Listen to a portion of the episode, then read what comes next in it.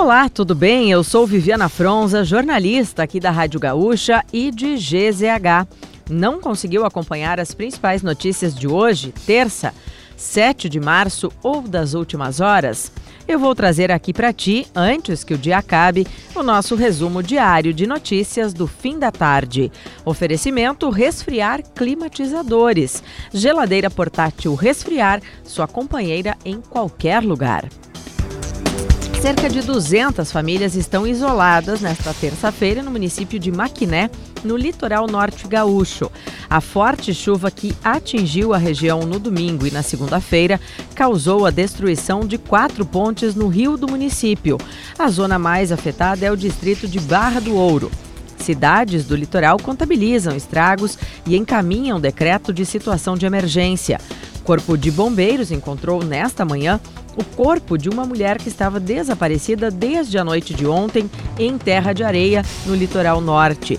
Maria de Fátima Pereira, de 55 anos, desapareceu enquanto retornava para casa após o trabalho de carro. Segundo os bombeiros, o acesso à residência dela foi interrompido pela cheia do rio Depósito.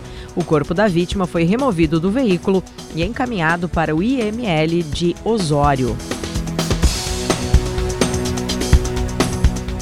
Os consumidores de energia elétrica pagarão 29 bilhões e 600 milhões de reais neste ano para cobrir subsídios dados a alguns segmentos. O valor foi aprovado pela diretoria da ANEEL para que seja possível cobrir o orçamento da taxa embutida na conta de luz, que banca programas sociais e descontos tarifários. No total, o orçamento da conta de desenvolvimento energético em 2023 será de 35 bilhões de reais.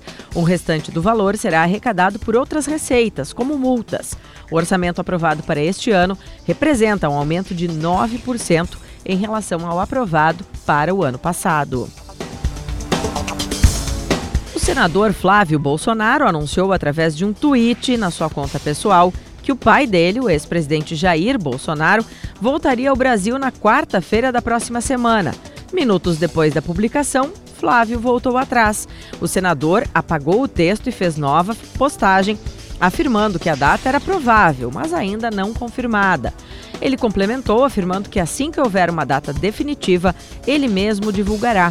O ex-presidente Jair Bolsonaro está nos Estados Unidos desde 30 de dezembro do ano passado. A divulgação dos resultados do ProUni, o programa Universidade para Todos, já está disponível no site do governo federal.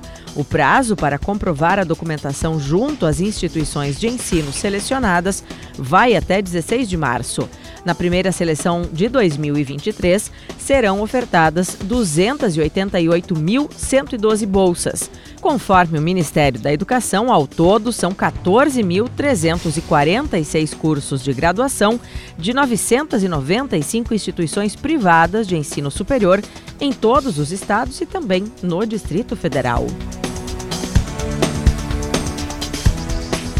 E para fechar o nosso resumo de notícias, antes que o dia acabe, tem a previsão do tempo para amanhã.